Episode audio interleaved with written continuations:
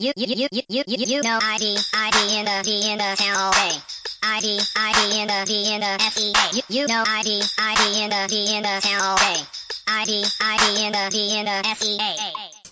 It's time. Let's remember 2013, sponsored by our friends at Pagliacci Pizza. because Pagliacci are champions, and so are the Seahawks in 2013. But before then, there's more important news that happened in the year 2013. Okay, so the most important thing that happened in 2013, Yes. the debut of the fabulous Pelton cast. And we have a clip from the opening episode. the sound quality, it's not great. We were literally recording it on my phone back then. Hello and welcome to the inaugural edition of the fabulous Pelton cast. I'm uh, Kevin Pelton, one of your co-hosts here, a NBA analyst for ESPN Insider and Seattle sports fan, and uh, with me is my brother Tristan. And that's Tristan Carcino. Uh, not to be confused, I started as a Pelton and then became a Carcino uh, when I was older. That sounds really weird. But anyways, Tristan, Tristan Carcino, nay Pelton. You had actually sent me an email or a G-chat earlier. I looked this up and said, "Do you know how to record a podcast?" And I was like, "Well, no." Still don't. Oh, I think we've learned a thing or two in the last seven years, good sir. Not that much. Um, uh, hello? I mean, the origin of the podcast is like you. This wasn't in the chat transcripts. It must have been in phone conversations. But you bugging me to do a podcast. For a long time, I feel like we, we had the idea way before this that we wanted Did to record a podcast. I, it, it took months to come along. this, this can be told from the uh, the quality of the production on that first episode. The, There was a, there was really a we lot. talked Of, a lot more about content than we did about recording. there was a lot of fantasy talk back then, and a lot of tailgating talk. We imagined. I mean, you know, things evolve over time. Uh, That's that's the good thing. You, you you listen to what people are interested in, what you're interested in talking about, and things evolve. Uh, and then you do Mariners hot takes. oh, still a highlight. Well, anyways, But- part but- of the reason It was mostly about we were having these conversations basically every day, every couple of days or whatever. I'd be driving home from work or whatever, or we'd be talking and just talking about sports in general that are happening around us. And a lot of those conversations did fixate on fantasy and still do sometimes. It's more like we just don't talk about the general sports stuff that we talk about here, but during football season we'll talk about fantasy while we're just talking to each other. Um, and it was like, you know, as we do still, every conversation we're like, this is gold. save it for the pod. we're like, this is such great content. Other people need to hear this content. Uh, and then decided to record it. And you may happen to have a bit of a platform as an ESPN writer, happen, happen to have a bit of a platform. Uh, and here we are today, including our, in 2014, are we going to talk about the end of the Pelton cast? I I'm still not sure what to say there. our year year and a half long feud because of fantasy hmm. football. Our Two and a half year. our two and a half year long feud because of fantasy football. So part of the reason we were so excited to do a podcast in 2013, we talked about this last week. This is the most excited we've ever been about the Seattle Seahawks.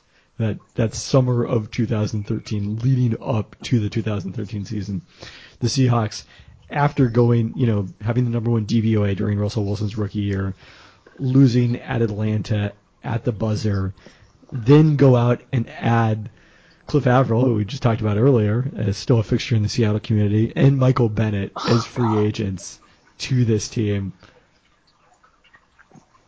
That also was the year they added Percy Harvin, right? Absolutely, it is. I remember the Percy Harvin. I was on a flight. I was getting ready to fly to. I guess I must have been going to the Sloan conference at that point. And I remember going to the mini. I was flying through Minneapolis. I was connecting there, so I went through the uh, like was looking in the team store at Percy Harvin Vikings gear that they still had there because they hadn't gotten rid of it yet. This was definitely an offseason where, you know, in the NFC, not championship game, uh, in the NFC division round game against the Falcons, the pass rush, you know, Bruce Irvin was super young. Uh, they had, oh my God, pass rusher got injured.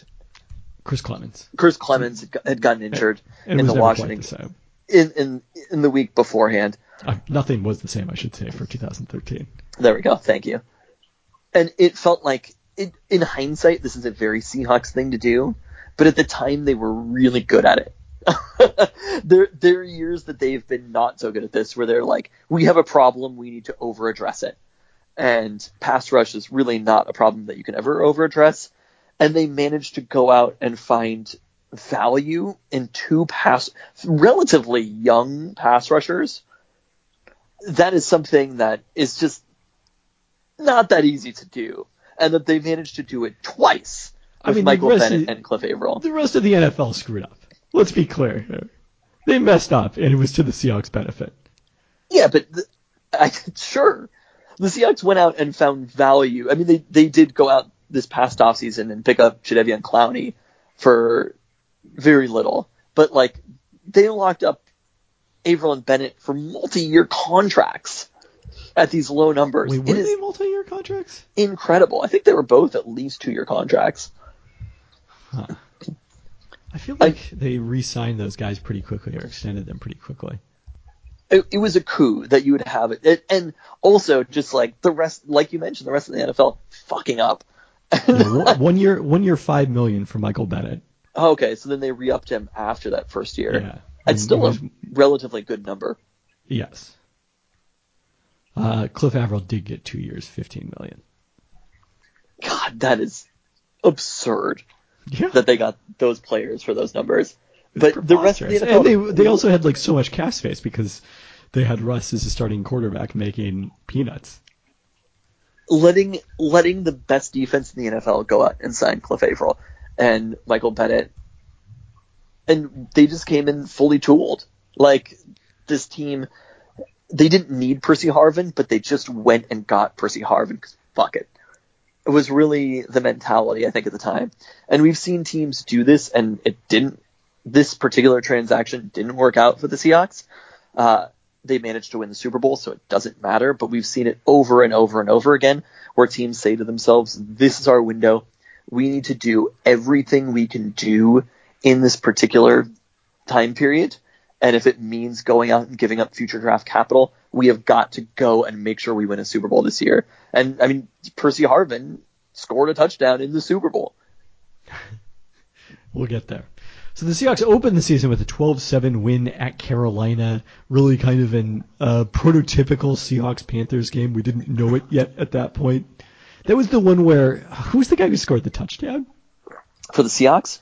Yeah, Mm, it was it was a receiver who had had a big training camp. We were very excited about him. They threw like it was like back to back deep shots to the end zone. The first one Kearse couldn't come up with, and Stephen no, it wasn't Stephen Williams, I guess. No, maybe Oh, I'm misremembering. Was I wanna the call before. David Kearse. Moore. Oh, maybe Stephen Williams didn't come up with it, and then Kearse did because it was Kearse who scored the touchdown. Stephen. Williams? Yeah, Stephen Williams was the guy. I, did not expect to have forgotten a player who was playing on the Super Bowl team. Stephen Williams. I mean, he didn't last that entire season. Also did not have a catch in that game. No, it was I got it had it backwards. Kearse was the one who caught the touchdown. They threw the deep ball to Williams. He didn't catch it. Then they threw the deep ball to Kearse. He did catch it. So the next week they come home to play for the second consecutive time the San Francisco 49ers on Sunday Night Football, a game interrupted by lightning, but not interrupted by a San Francisco touchdown. Oh, we knew what was up. Like the, the it was a fun game and it was a huge game, but we just we were unconcerned with the Niners at that point. I, I what? Unconcerned with the Niners? It, it was like after after what we'd done to the Niners the previous year, it was like they are not coming into this house and winning. It's just not happening. And now you're going to make me go dig up the audio of our preview for that game and see what you said about chances of victory. I guarantee you it wasn't 100%. Wow, Russell's Uh, only eight of nineteen. We just the defense destroyed them. It was a 5 nothing game at halftime. Uh, then the Seahawks scored a 24, outscored the 49ers 24 to 3 in the second half. Colin Kaepernick, nine carries for eighty-seven yards. Uh, he always picked apart the Seahawks on the ground. That was also the year that year because the pack. So he had had the game where he had the read option in 2012. He had uh, playoffs. He had had the read option and just destroyed the Packers. And they spent literally the entire se- preseason, like off season, preparing for the read option. And then Kaepernick came out and uh, just threw the ball all over them the next year. It was a really like one of the high points of Colin Kaepernick's career. I feel like. the this game though, so th- there have been two times that I've evacuated seats because of lightning. The the this was the first time. The other time, obviously, was this last year, um, the UW game against Cal that went until three in the morning. Um, unfortunately, this lightning storm didn't last for that long. It Everybody- lasted the perfect amount of time because people got to watch the Breaking Bad Ozymandias episode. I'm probably blowing that pronunciation. I, I was at the game, but did not get to Not watch that. you, but people at home. Uh, but we all walked out to the, it was just like everybody evacuate to the corridor. We all went to the corridors at night game. We were probably drinking pretty heavily and we went, hung out for a little bit and then went back to our seats and saw the Seahawks destroy the Niners. It was a great time. The was Seahawks really followed quite that up with a 45-17 win over the Jacksonville Jaguars. Week four, they head to Houston for a test against Matt Schaub and the Houston Texans at that point. They should have lost this game, really. They really should have. A game they were trailing uh, 20 to 3 at halftime and 20 to 6 to, after three quarters. But Richard Sherman's 58 yard touchdown return off an interception off the Matt Schaub rollout on third down uh, ties the game, and the Seahawks go on to win it in overtime. now, is this the week we recorded the first ever Pelton cast? No, it was between week one and week two. Really? Yeah. Really? Huh. I had always thought it was right after that Texans game. Nope. Huh. Yeah, it was a third and four. They decided to try and throw it. It did not go well. Uh, the Seahawks then suffered their first loss at Indianapolis, a game they led early. And a game that I'm still upset about that loss. I mean, when is Russ going to get his chance to beat Andrew Luck? God.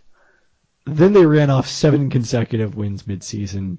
A few highlights from that: the 14 9 Monday Night Football win at St. Louis, with a goal line stand on the final play in an 80-yard touchdown by Golden Tate. Then they come back from a 21 0 deficit versus the Mike Glennon-led Tampa Bay Buccaneers, the winless Mike Glennon-led Tampa Bay Buccaneers. Was there a jump pass in that game, or is this a different one? remember a jump pass in that one. And then another highlight, the 34-7 Monday Night Football demolition of the New Orleans Saints. And that that was one of the biggest days in Seattle sports history, right? Yes, that was the same day that Steve Sarkisian resigned as UW head coach to take the job at USC, as God, we that- will get to in a moment. Such a good day. It was a very good day.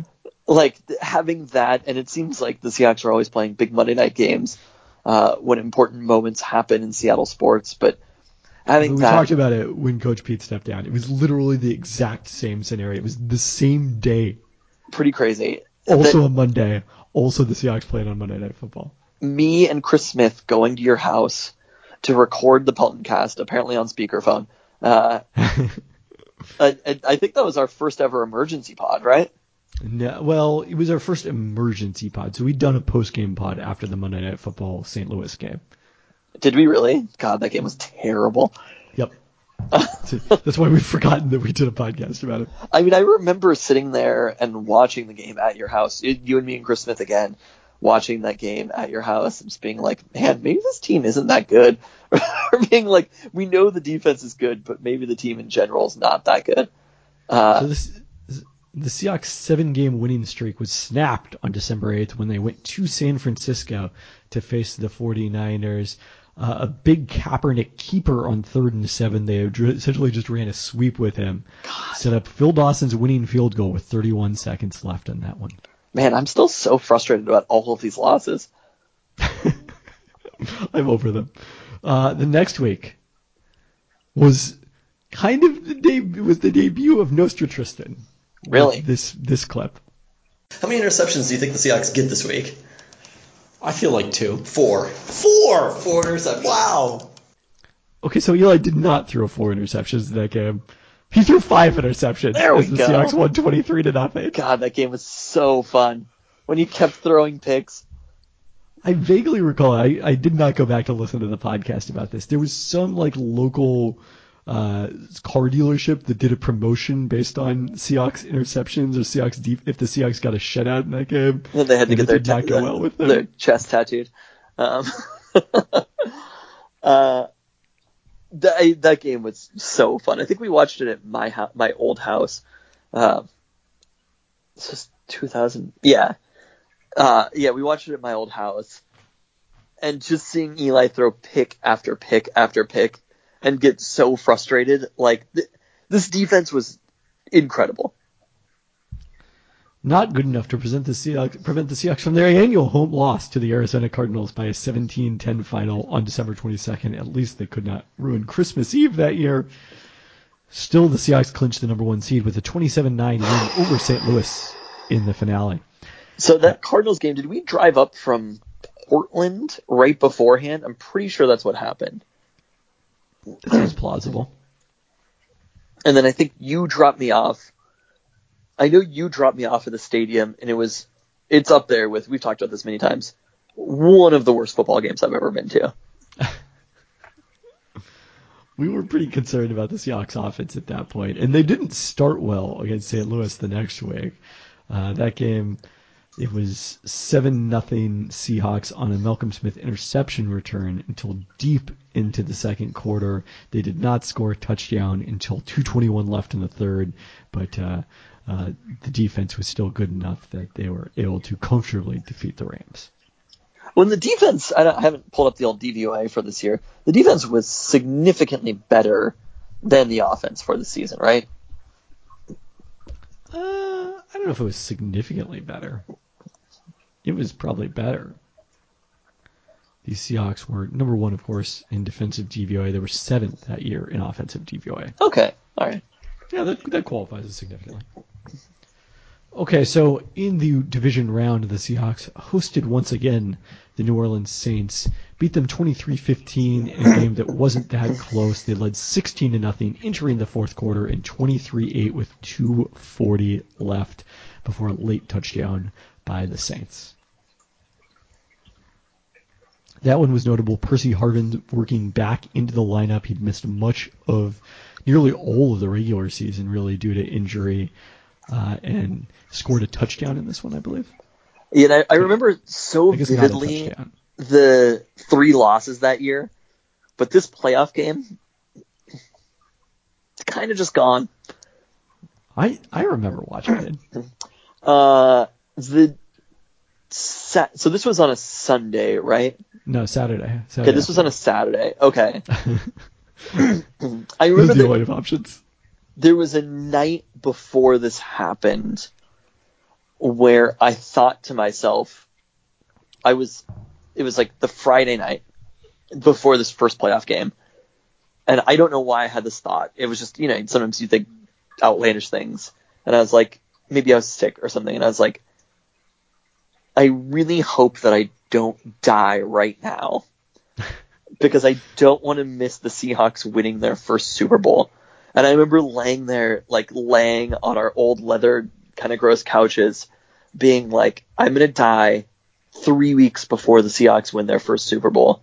And there was no, there was no lack of confidence that the Seahawks were going to win the Super Bowl. I knew that that was happening. I did not know that I wasn't going to die in those three weeks. That was, I was much more unsure about.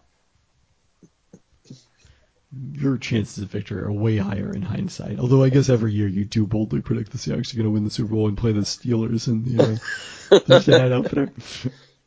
Uh, the Seahawks hosted the 49ers in the NFC Championship game. It was the only way. It had to happen, even though the 49ers were a wild card inevitably that year.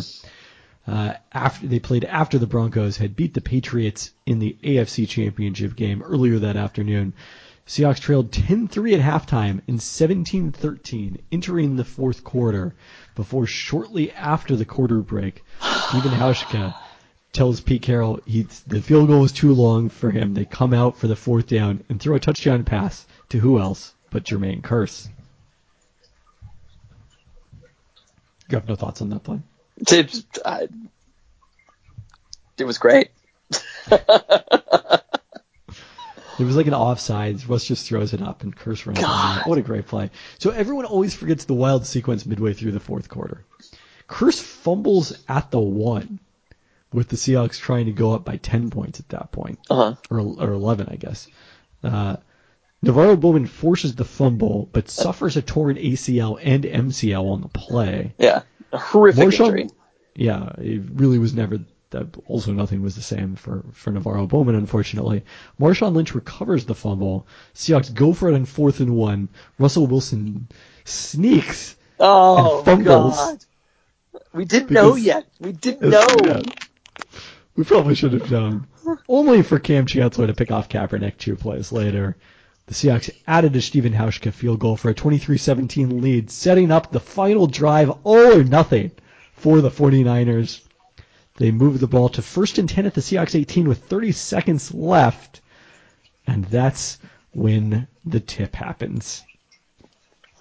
So was, Most important, most important play in Seattle sports history. yeah, we've, we've, we've made that agreement Just- previously. I- I don't think really having that happen in front of us in the end zone, right in front of where our seats are, seeing the tip happen, and you're like, "Oh, that's a great tip," and then all of a sudden Malcolm Smith is there to pick it off, and the game is over. Like we're going to the Super Bowl. It is unlike any sport experience that I've ever had beforehand. Like the Also- elation also- that you have. Unlike any post-game podcast we've ever had. Are you running a clip from this? I am. Oh God. And we've got a special guest with us here tonight. I might be slurring because we are in the alley between First Avenue and some train tracks after the Seahawks have advanced to the Super Bowl. And our special guest is. Christopher Smith, and that thing is the Port of Seattle, is what you were talking about. Interesting. That is the Port of Interesting. Seattle. Uh, I might say some inc- incorrect things. Well, I just slurred there. Incorrect things. I have been drinking since 11 a.m. Oh boy. So the Seahawks face the Broncos. It's a matchup of the number one defense versus the number one offense in the Super Bowl. And as much as you say you were 100% confident, you definitely were not anywhere near that in terms of chances of victory for the Super Bowl. Like this was a legitimately scary game against Peyton Manning and the Broncos. Oh, I mean, I thought it would come down to the Seahawks were up, and The there was going to be a. Manning drive. I mean, Yeah. this game should have been. I mean, you look at this DVOA for the year. Like the Broncos were, the Seahawks were the best team in the league, but the Broncos weren't far off. And that DVOA includes the Super Bowl, which swung things pretty considerably. Yeah, the, the way that they manhandled the Broncos offense in this game, like I, I think, Well, you had a take on it at the time. oh god, So I think we buried the lead here, which is we just won the Super Bowl. That happens. That's the thing. This is real life right now. It really is. If this is a dream, I haven't woken up from it yet. Probably the greatest defensive performance in NFL history. I mean, that's a bold claim, but when Wait. you talk about the number one, arguably the number one offense of all time, holding it to eight points, creating as many turnovers as the Seahawks defense did, scoring more points on defense than the Broncos scored on offense.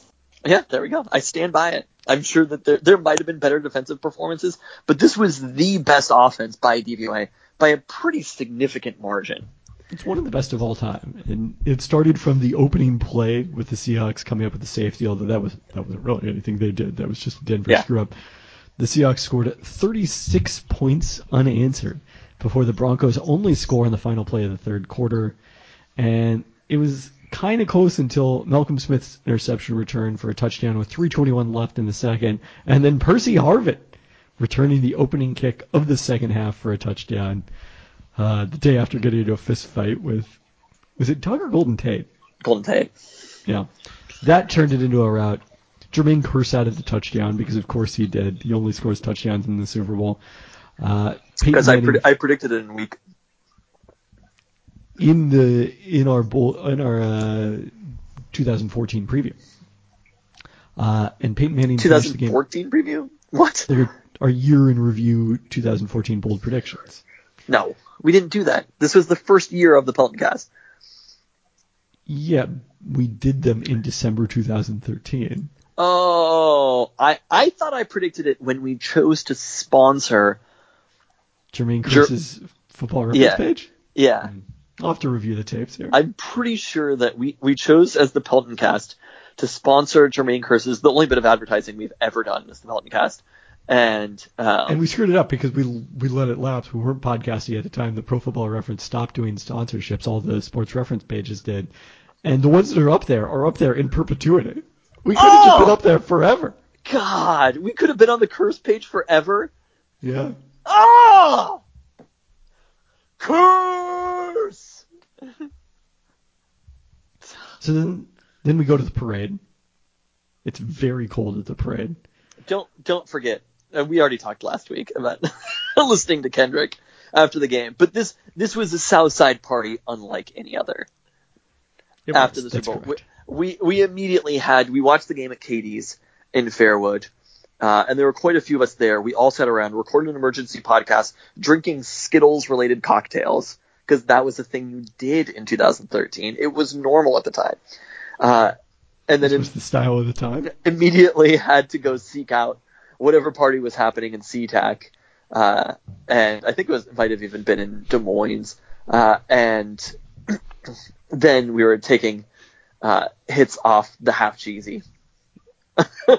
a Southside shot, which is a pull straight from the half cheesy while listening to Money Trees by Kendrick Lamar. There could not be a more perfect day. That's it. Uh, Number also- one day. Also, you had a child born in 2000. No, that was in 2000. That was in 2012. It was He's- it was in 2014. The next one. Yes. I, I know what their birthdays are. we didn't talk about it in the 2012 podcast. We we never did get around to Baby Fantasy Genius's arrival on the scene. His birth. I was so hyped about the Controlverse coming, you know. the Seahawks pending Super Bowl, the Controlverse. Who, who has time to talk about their first child being born? Our 2013 was also a big year for UW football, which won its most games since 2000. They beat some coach named Chris Petersen and number 19 Boise State 38 to 6 in the second consecutive game between those two teams and the first at the renovated Husky Stadium. I mean, uh, you say that like we didn't, like Chris Petersen was an unknown coach. I know he was obviously a known commodity. Okay, because we we knew and liked Chris Petersen at the time. Yeah, we just didn't know at the time that he was going to within months be the head coach. Yes. It was it was unclear at that point. You were very anti Chris Petersen's coaching effort in that game. It was bad. I mean, it was a, they coached a bad game, Boise State, and I'm sure there were times that it probably reflected his coaching at UW, but they And Keith Price 23 31 320 324 yards in that one. he knew he was coming here. Uh, the I really didn't know that during the 2012 Las Vegas Bowl.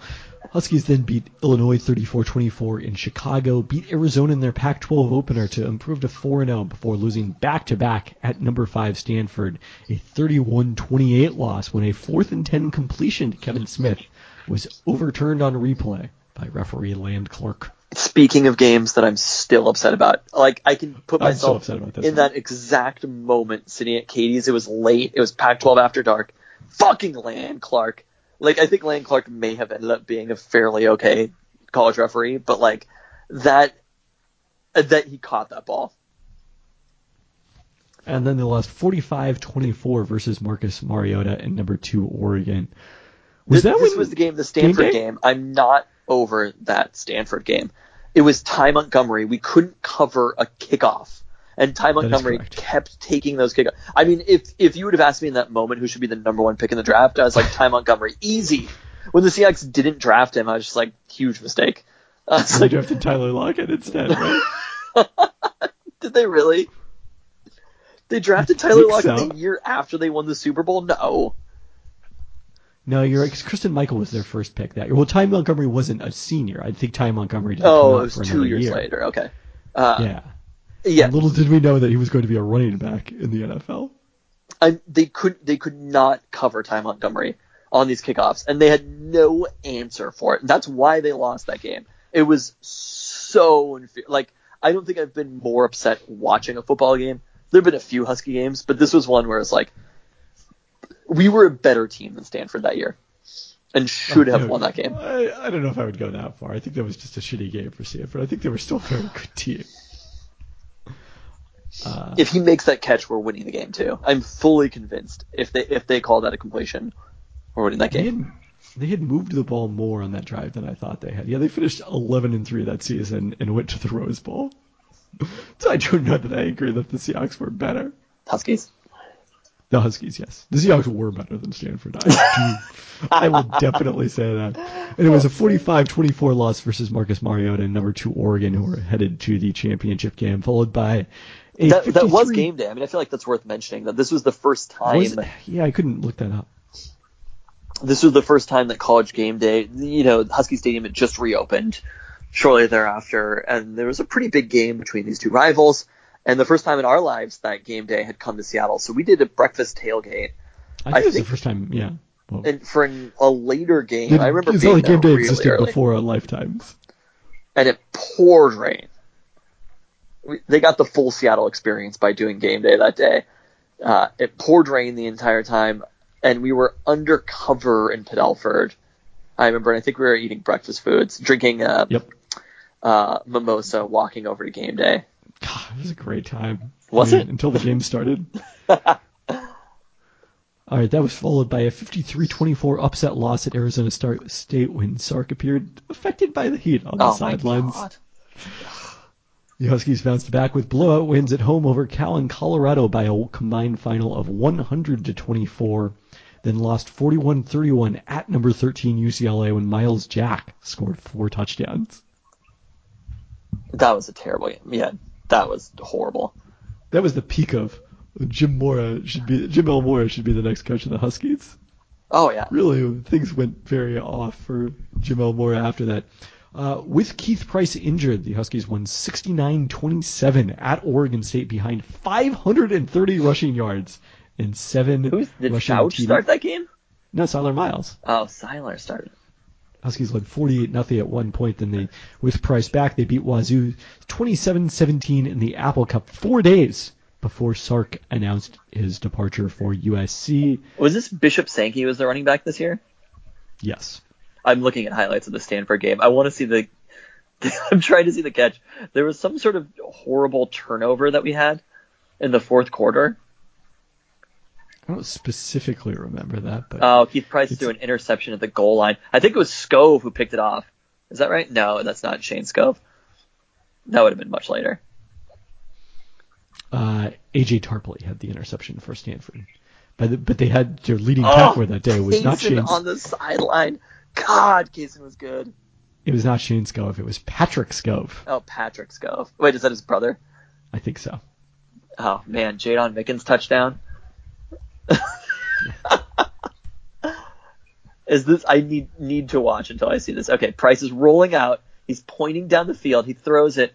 That's a catch. Are you kidding me? That is a catch. Oh my god! Did they review it? Did they review that play and still call it an incomplete pass? This is a Yeah. sta- this is a Stanford focused broadcast. I thought Uh, it was overturned on replay from what I read. Oh, they called it a catch on the field and then overturned it. It- The one, the way that they're showing it, there's in this clip, it's like extremely hard to see, but it looks like a catch to me, obviously, because it's haunted me for now seven Yeah. years. Don't expect you to see anything else. So four days after that, on a Friday morning, the Huskies announced Coach Pete as their new head coach. Here's a clip of that podcast recorded via Skype. Hello and welcome to a special Chris Petersen edition of the Pelton Cast. I'm your co-host Kevin Pelton, I'm Tristan Carcino. and we have a new head coach of the Washington Huskies. Could not be more excited. Well, I probably could be more excited. but Chris Petersen signing on with the Huskies this morning. It was great news. I went to sleep last night. This is actually kind of similar to your Coach Sarka leaving story. I went to sleep last night and it was very late, and it seemed like a pretty big limbo for Chris Petersen. There were a lot of reports coming out of Idaho that he was not going to take the job, and then I woke up very early this morning at about 7 a.m. Chris Petersen is the head coach of UW. So obviously that worked out pretty well. Uh huh. Yep. And the Mariners, Worked out equally well. yeah, with Robinson Cano. Made every dollar back in that Robinson Cano deal. Bef- well, yeah, the Mets the Mets ended up paying a lot of it. Uh, before Coach Pete made his debut on the sidelines, Marques Tuiasosopo coached the Huskies in the Fight Hunger Bowl as they beat BYU 31-16 with Taysom Hill at quarterback for BYU. Wow. Going 25 of 48 for 293 yards with 31 carries for 133 yards. Pay that man. It was not as good a season for UW men's basketball, which began their downward trend in the late Lorenzo Romar era. The Huskies lost both Terrence Ross and Tony Wroten to the first round of the NBA draft. We were talking about Wroten a lot, but like last week, but not about Terrence Ross at all, who was the lottery pick and was like the much better of those two players. Oh, love Terrence Ross too. They lost the Huskies lost their second game at home to Albany 63-62. That was that was the first sign something was amiss. Then lost at home to both Colorado Stat, State and Nevada. They actually started Pac-12 play 4-0, but then lost seven of their next eight before rallying to finish 9-9 in conference play. They were still sort of on the bubble after beating Wazoo 64-62 in the Pac-12 tournament opener, but lost 80-77 to Oregon in overtime to get knocked off it. And then in the NIT played their opening game at BYU, losing 7, 90 to 79. Who was on this team? Who were the stars of this team? Well, CJ Wilcox was the star Uh-uh. of this team. There was there's a lot of solid players. Ab- Abdul Gaddy, Scott Suggs, Aziz N'Diaye were all seniors. And then you had some, you know, the young guys were not really ready to contribute yet in terms of Desmond Simmons. Andrew Andrews was just a redshirt freshman. Shawn Kemp Jr. But So th- this was the there's not a lot time period where the Huskies losing a couple of basically full classes, partially just because they were too good, um, really hurt them, right? Because Adrian Oliver would have been on this team, right? Uh, no, I don't think so. I mean, He would have been gone by that point. He was like 2009 was would have Okay. been his senior year. Okay, well, never mind. It was more that like Ross went out earlier than expected, that sort of thing. Like I don't think they recruited him thinking he was going to be a two-year guy. The Sounders reached the semifinals of the CONCACAF Champions League in 2013. They beat Tigres UANL 3-2 on aggregate in the quarterfinals to set up a matchup with Santos Laguna, losing 2-1 on aggregate to the Liga MX side. Still the deepest CCL run for the Sounders. However, their U.S. Open Cup finals streak came to a shocking ending with a 1-0 defeat in the third round at the USL Tampa Bay Rowdies. Wow. The Sounders started MLS play 0-3 and 2, but won four of their next five matches. And then, after days of rumors, introduced Clint Dempsey as their new designated player on August 3rd in the midst of a stretch of eight wins in nine matches from July 28th through September 13th. I can still remember where I was when this Dempsey news came down. I was at I was at Seafair. Really? I can I remember was where I was. back was from the time trials. uh, the, the, this is not to be discussed on a podcast, but it was a very bad day for me. Oh, okay. Uh, the Sounders stumbled down the stretch with a four-game losing streak in October, finishing fourth in the West. They beat the Colorado Rapids 2-0 in the knockout round at home before losing 5-3 on aggregate to the rival Portland Timbers in the quarterfinals. The Seattle Storm played the season without both Sue Bird and Lauren Jackson. LJ's career was over, though she didn't know it yet. She just decided to take the 2013 season off after hamstring surgery. Meanwhile, Bird underwent season-ending surgery in the spring to remove a cyst from her right knee. So the expectations were pretty low for the Storm coming off a sub-500 season, but they actually improved to 17 and 17 with Tina Thompson playing the final season of her legendary WNBA career as the team's leading scorer. All five regular starters averaged double figures as the Storm extended their playoff streak to 10 seasons, but they were swept in the first round by the Lynx with Game 2 at the Tacoma Dome because Key Arena the Se- and Seattle Center had bet the Storm wouldn't make the playoffs, and I'm pretty sure it was Microsoft was holding a convention Oh. there. The Seattle Mariners suffered their fourth consecutive losing season despite a strong 1-2 starting punch of Felix Hernandez and Hisashi Iwakuma, who was an all-star after going 14 and 6 with a 2.66 ERA, but no other rotation starter had an ERA before below 4.98, and the offense was typically bad before they added Robinson Cano after the season. Uh, the Blazers started a new era in sort of slow fashion.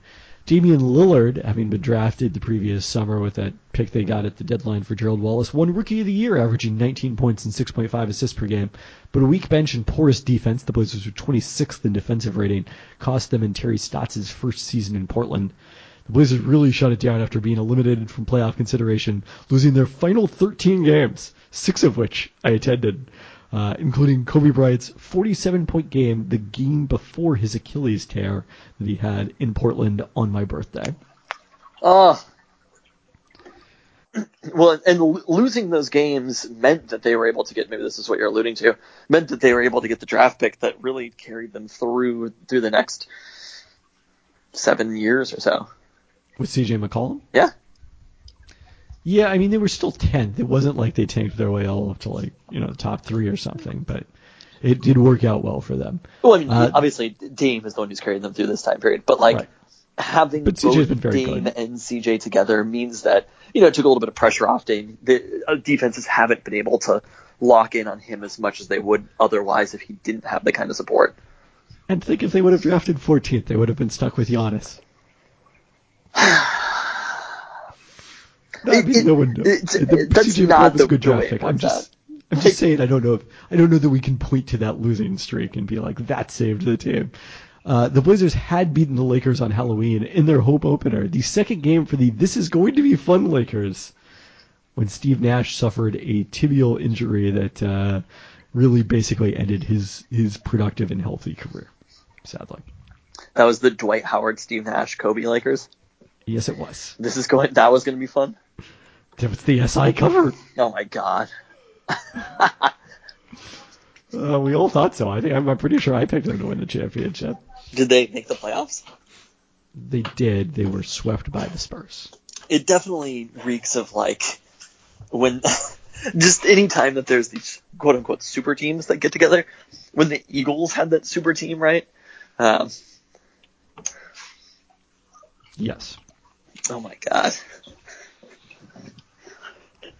All right. Should we talk about the year in music because it was a year? It really was, man. I, I keep thinking as we get later on in these years, from like, oh, this will be the point that this stuff feels too new to reminisce about, and that's not the case with 2013. I mean, a lot of artists who now are basically the biggest artists on earth were putting out music in 2013 or starting in 2013 in a lot of ways. Um, the most Yeah, it was important. just a really interesting moment. It felt like where you've got this new generation coming up, but you know, I mean, not that not that Magna Carta Holy Grail was, but the, the, the older generation is did this still did that come out in 2013? It sure did. We need to talk about that. But do do we? yes, we do.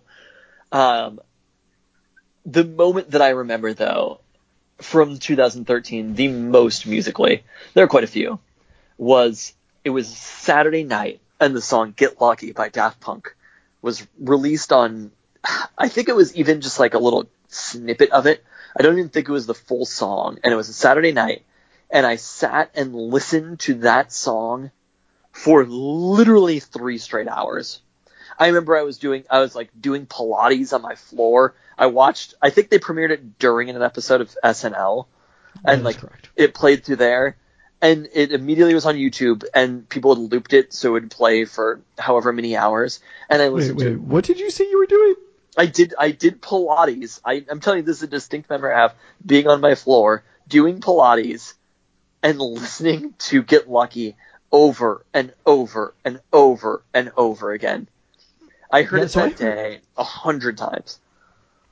I heard some version that was not right, and I, you were like, "Have you heard this? It was the most amazing thing." And I'm like, "It feels like it keeps building to something, but it never gets there." And then at some point, shortly thereafter, I heard the correct version. I was like, "Oh, I get what you're talking about. This is amazing."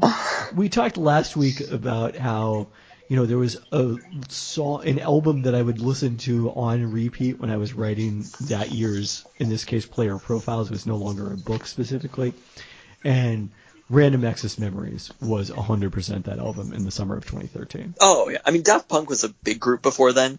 Um, they, I had an intern previously who basically paid no attention to electronic music and went to a Daft Punk show that was in Seattle in like I don't know 2009 or something, and he is like he probably still is like a house DJ.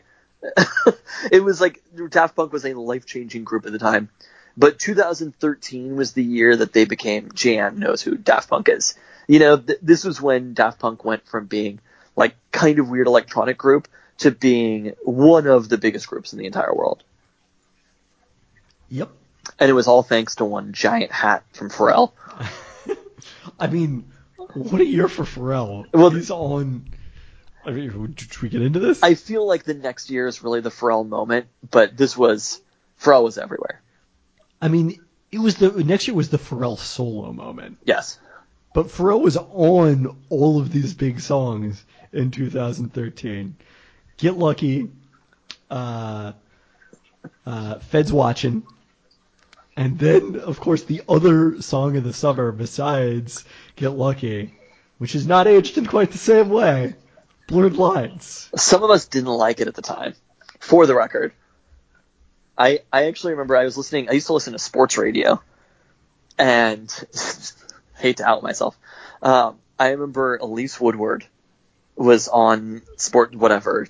I was like driving to work one day and I dropped off Baby Fantasy Genius and Elise Woodward was talking and she was talking to people and she was like, Have you heard that song by Robin Thicke? I was like, Alan Thicke's kid? That guy?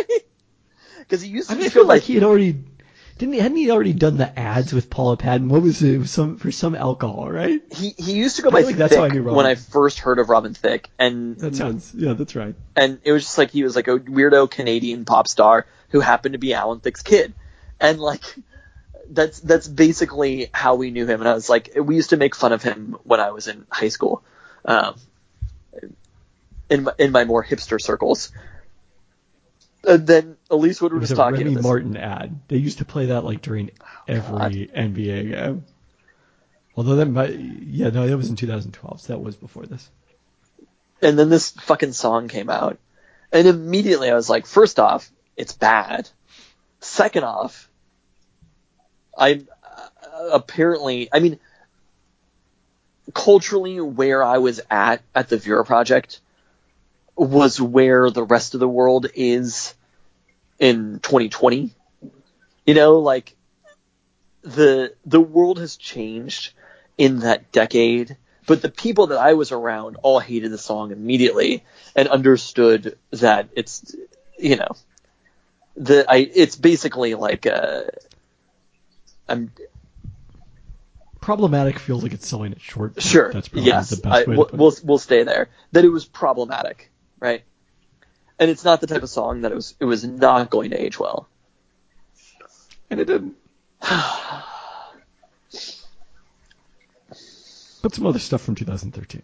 Yeah. So, but Elise Woodward that day fucking loved it. I remember her talking and it's like, okay.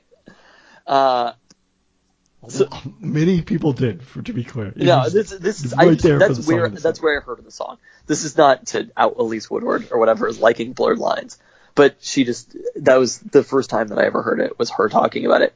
Uh, also in 2013, we have probably what I consider to be the last great Kanye album in Yeezus. This was another one where it was like You don't think the life of Pablo? I mean, the life of Pablo is inconsistent, but it's definitely got some great high points. th- but this is the last great Kanye West album. Okay. Yeezus was the moment where I was just like, oh, Kanye West can do whatever the fuck he wants. And there were stories that like Rick Rubin showed up two weeks before it was supposed to be released or needed to be like turned into the label, and Kanye had basically nothing done, and he just like off the cuff recorded every lyric to the album, sort of apocryphal stories about it, but it was like almost all of it is amazing. I think I think it was New Slaves, where that summer every single movie trailer it was either Macklemore or it was New Slaves, and that was it. it's like you couldn't release a movie. Michael Bay couldn't go anywhere without a, a film trailer having one of those two songs.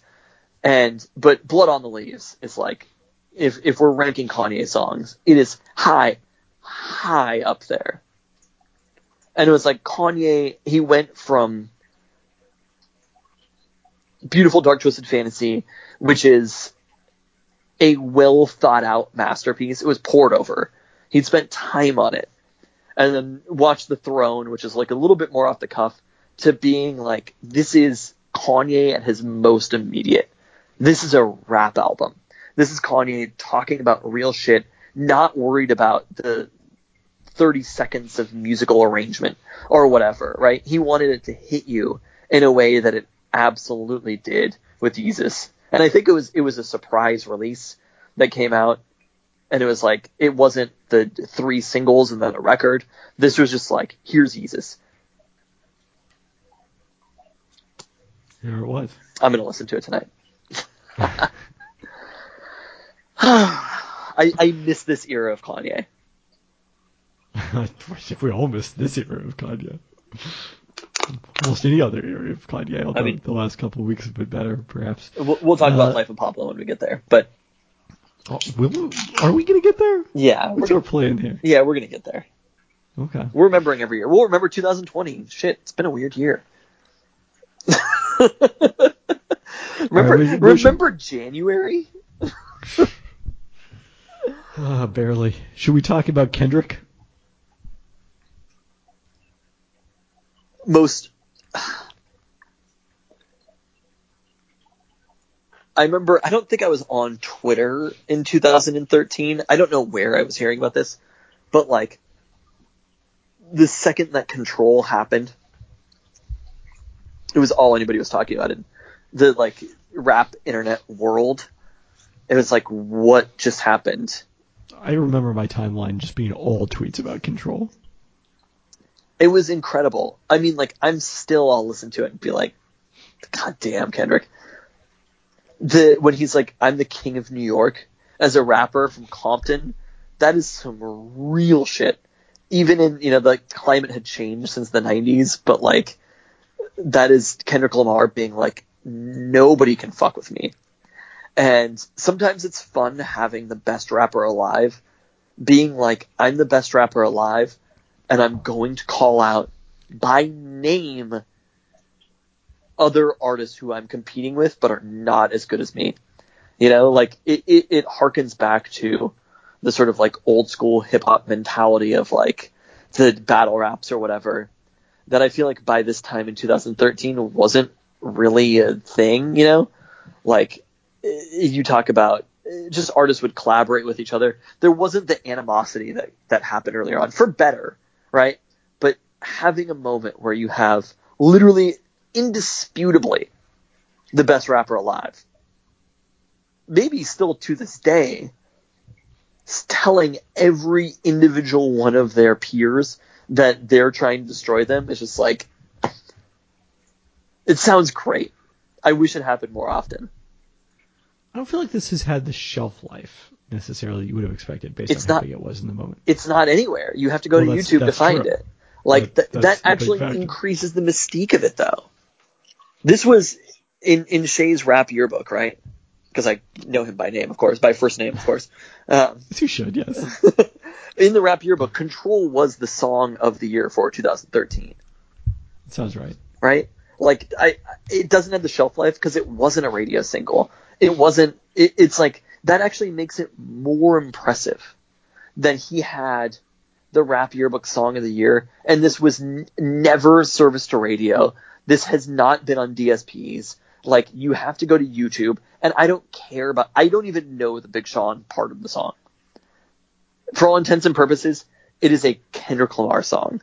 Like there's one verse that matters on Control, and it is Kendrick Lamar's verse. I, I don't think I've ever even listened to the entire song. I listened to it this weekend. I've been listening to a lot of Kendrick lately since we talked about him last week, and it was like I went to YouTube and I listened to this. I listened to the original I that was not on To Pimp a Butterfly, and it was like they sounded incredible. I want to shout out. This actually didn't technically make because they couldn't clear it the the Hall of Fame album by Big Sean, but the song Beware, definitely a favorite of mine from there with Lil Wayne and Jhené Aiko.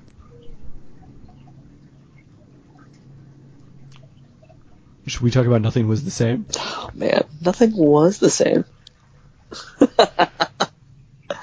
uh, to me, this was the moment that Drake really became big. President. yes. it is true. Uh, of Canada, of course. I guess, yeah, Prime Minister, I guess. I don't know. Uh, D- Drake became the the biggest radio artist. He was he was the biggest rapper in the world. Kendrick Lamar is the best rapper in the world. Drake became the biggest rapper in the world. I did not remember until I went to go listen to our 2013 music review where we reviewed the Pitchfork Top 10, and we'll talk about that in a second. Hold on, we're going home. Number one on that list. And I mean, Deservedly so. oh yeah, he made the perfect pop song. Like he, he really, I guess that's the thing. He he was the biggest rapper alive, but Hold On We're Going Home is not a rap song. Although, funny enough, that was not the uh, song from that album that ended up making my top five songs of the 2010s. What was the one that made it? It was it was the Motion re- reissued with Care Package, which you called your least favorite song on that album. At the time? Yeah, in 2013. Really? Drake and uh, Sampha. I called it my least favorite song. Yeah, on that album, not of all time. you probably still liked it better than Blurred Lines. Uh, yeah. Uh, All Me though, 2 Chainz and Big Sean started from the bottom and now we're here. Like Yeah, 305 to my city. There's so much on this. That's why I could beat Serena when she's playing with her left. Like, this was, it, it's the only Drake album that I've really cared about. You know, I, I've cared about singles You- or whatever, but like You cared about photoshopping yourself into the Views cover. oh yeah, I mean, we all were at the time. this was the style of the time. but but as far as like a full album, it was like, oh, this is Drake's cool. Do you have any thoughts on Because the Internet? I was late to because of the internet. Um, I think I mentioned this when we talked about Gambino a couple weeks ago, but it was like after, and this might have been even after. Um, oh my god, big R and B album that he put out, the next one that made him famous. Uh, Kauai was the next one, wasn't it? Kauai? Yeah. No. Me and your mama, Gambino? Redbone. God, That was Awaken My Love. Yes. That wasn't until 2016, though. Okay. That was the next album. Uh, I never once listened to Kauai. That's like, it wasn't until Awaken My Love that I went back and listened to because of the internet.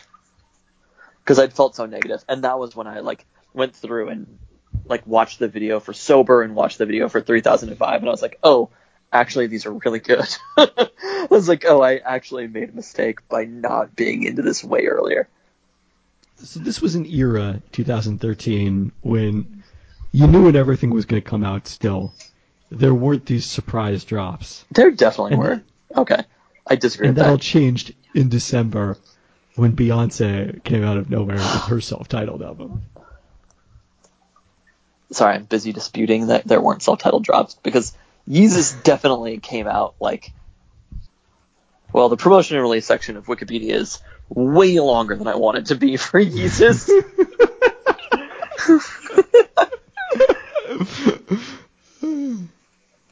On May 1st, West used Twitter to post a single message reading June 18th, leading several media outlets to speculate that the post referred to the release date of West's upcoming album. I, I've On made May 17th, he began promotion of the album. This does not sound no, just it, dropped it, out of it nowhere. wasn't as as surprise as the Beyonce. like people. Beyonce people just thought that like, was- only surprise releases music.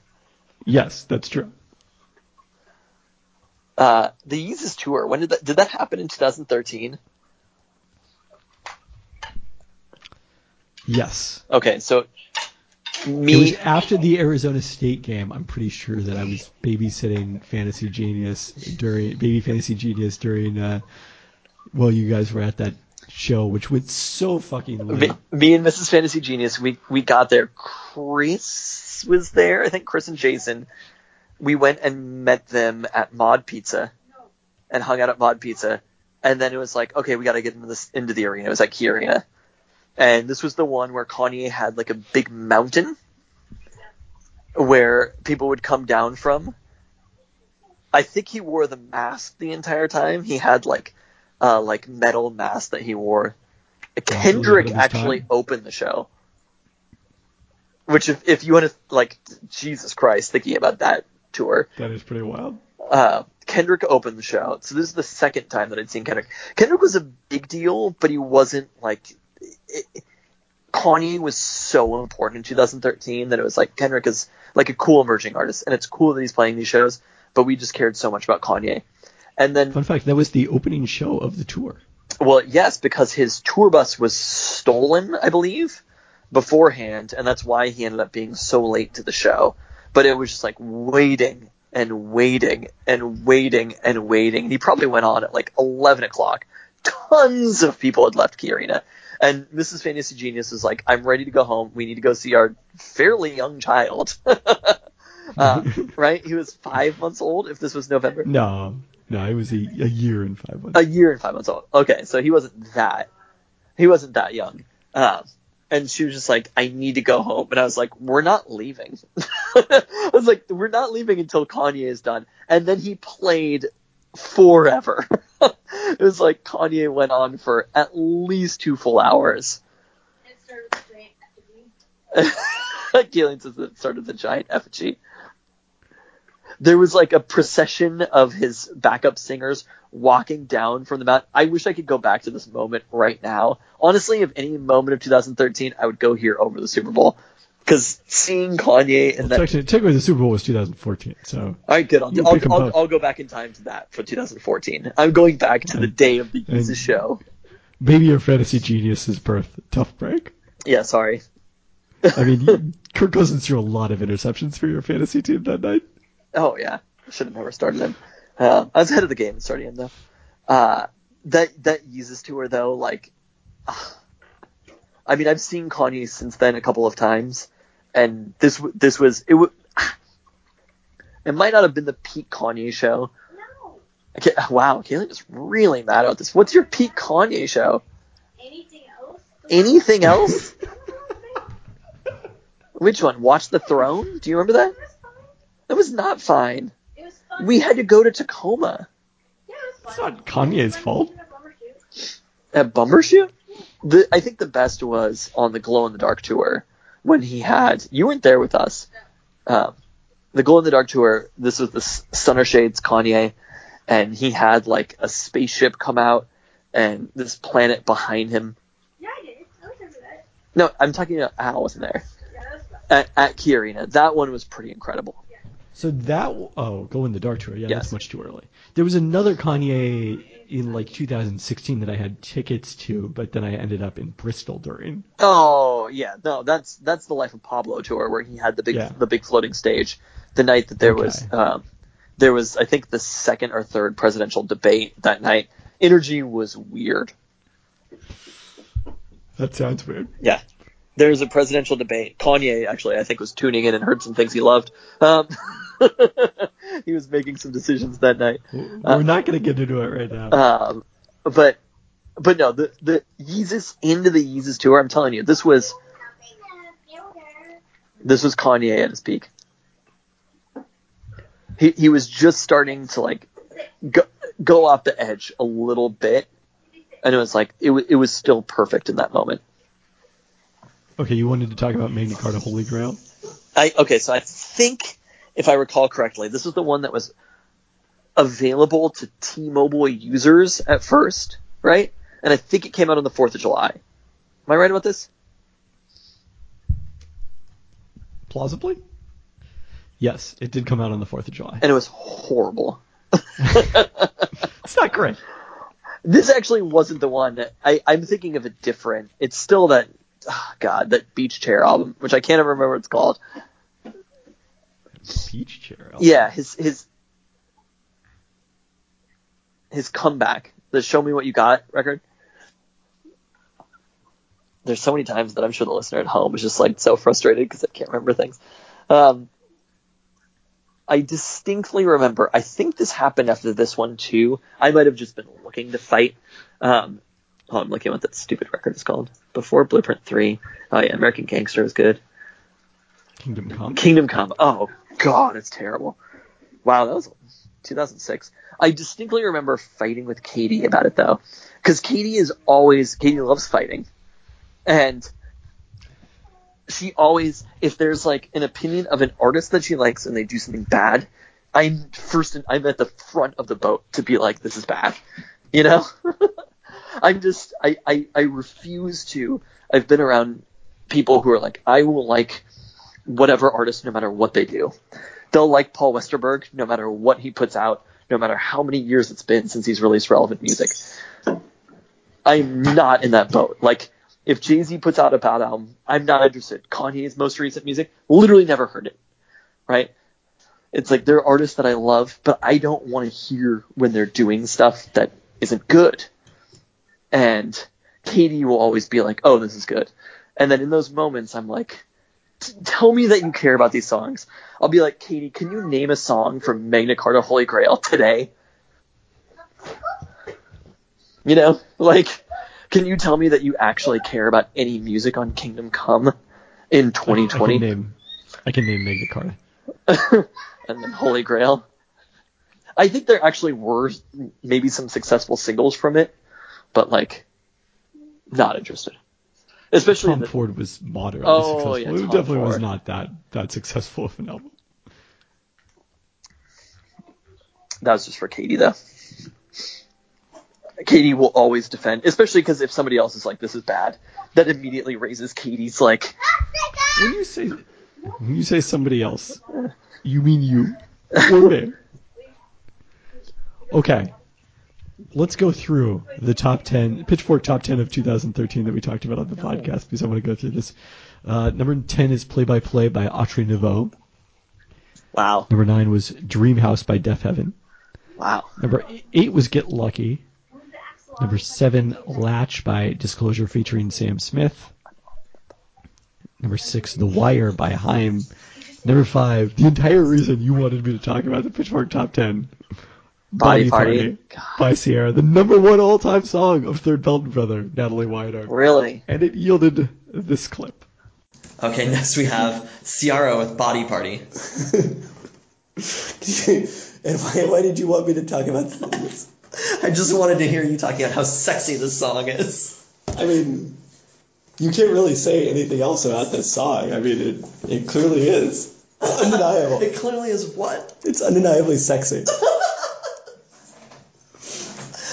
Oh, that's what I wanted to hear. So there you go. At that point, Ciara was just like, hey, famous singer, Ciara. Yep. We didn't have the personal. She was not the first lady of the Seahawks. Pretty incredible. Is Russell Wilson's wife. So, a lot has changed in the last seven years. Yes, as it always does. I mean, but also, I mean, beyond that, this year, like Modern Vampires of the City. I think one of my Wait, wait, top songs. go- we gotta finish going through the top you have- 10. You have more, okay. Number four was Reflector by Arcade Fire. That's one of the albums we haven't talked really about so far. number four on the Pitchfork top songs. Wow. I was pretty shocked. It's not even my favorite song off that album. Uh, number three, Hannah Hunt by Vampire Yeah. Weekend. Yep. Uh, Modern Vampires of the City. Number two was New Slaves, and number one, Hold On, We're Going Home. But but just in general, the year I'm really shocked about Reflector. I don't remember that being actually that well received. Um, and this was the end of Arcade Fire being at least, yeah, really. Until I mean, it's been seven years, so I suppose I can't really keep it that open. But like, this is the end of them being like the critical indie darlings. Um, Vampire Weekend probably also in some capacity, but I mean, talking about like having Vampire Weekend, their most recent album was pretty well received, wasn't it? not not in the way that No. I mean, this was the But also, it was the- indie rock, is it the same thing it was in 2013? eh, well, it was also on, on, on a major label. Uh, we've talked about the basically like the beginning of indie rock being a big genre, and I think 2013 might be the last year that it held on. I mean, you do have, in addition to what we've talked about, a na- an album by the National that was pretty big. But yeah, this is the Arctic Monkeys, but it's it's definitely the, the tail end. I, I, I think this is maybe the last year of the golden age of indie rock. And it's like the artists who were indie artists, you know, artists like Haim, right? Like all of a sudden they're releasing music on major labels, you know? Yeah. And, and it's becoming, it just has gotten like a little bit bigger. Um, so I think that, you know, and you have like Arctic Mon- Monkeys being a major label release. Like this is, I'm not saying that this is the end of rock music, but clearly, you know, you had Disclosure in the top 10, right? And it's like that is the direction that sort of non hip hop music is going. And, Yes. and and it's not indie rock. It's definitely moving electronic music. Uh, so Lorde also. Yeah. Uh, I remember hearing Royals. I think this was on Kiss 106, and my friend was with me in the car, and she was like, "Oh, Lorde, this person's going to be playing at Decibel Festival, uh, which was an electronic festival that happened in Seattle for a couple years in the uh, around the t- early 2010s, which seemed like a crazy thing at the time." She was like, "Oh yeah, it's this like 16 year old from New Zealand who's doing really well," and the speed that Lorde took off with as a major artist was pretty incredible. It was, yes. Uh, and I think I'm I'm a noted uh, Lorde follow up record hater, but Pure Heroin, pretty pretty solid top to bottom. And as far as like radio pop music, definitely changed paved the way for artists like Billie Eilish that are doing very interesting radio pop music. Yeah. You also have Ariana Grande's first album with yours truly. I'm pretty Not- sure that's probably- a Drake album. Uh, uh, Drake also released an album called Doris, like your old sweatshirt, but it's all about Doris Burke. Nah.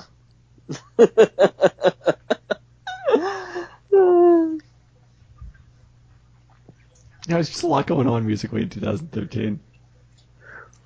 No, this was a big year. I mean, for us to start the podcast, like that, that Pitchfork top ten really kind of covers the gamut. Autre Ne Veut uh, lost to the Sands of Time, sadly. Yeah, yeah, I had, had forgotten that one. I had I had one very fun night watching them at South by Southwest. I, I would say if we're ready to transition, it was a much bigger year for music 2013 than it was for TV. Yeah, kind of crazy how bad of it. This this was, I guess we were in the golden age of television, but there was maybe an in between where there was like there was the golden age of television that happened on uh, cable TV, Yeah. but it was before it happened on streaming services, before Netflix. I mean, so you have Well, this was, I mean, Orange is the New Black debuts in 2013. So, like, Netflix is starting to create new series, but it's not really a big force yet. Yeah, so this is definitely paving the way for.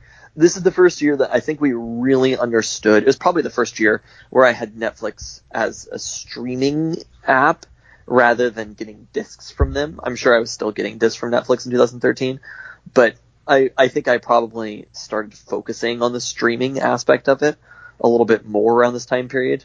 Uh, and like I remember watching House of Cards on Netflix, and I remember watching the first season of Orange is the New Black, but it definitely was like this is where things are changing. You know, everybody has access to relatively high speed internet.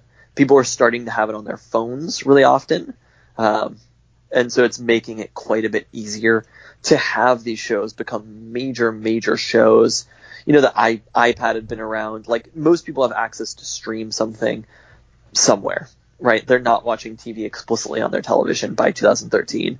And I think that's what really gives way to the rise of places like Netflix as powerhouses in the TV world.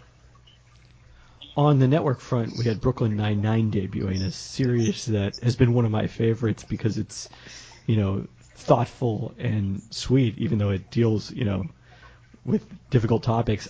I'm not sure what the place is for Brooklyn Nine Nine in a modern world that is I think it got rapidly canceled today. relationship. Did it? no, no, just cop, Oh. cops got canceled today. Cops, yes, they get canceled. I mean, like Brooklyn Nine Nine has taken on the issue of of racial profiling. You know, it's it's not something that's steered away from. I'm just not sure how you handle it now. No, it it is it still on the air? It, yeah, it would just air it in the spring. There cannot be another season of Brooklyn Nine Nine. It'll be interesting to see what they do.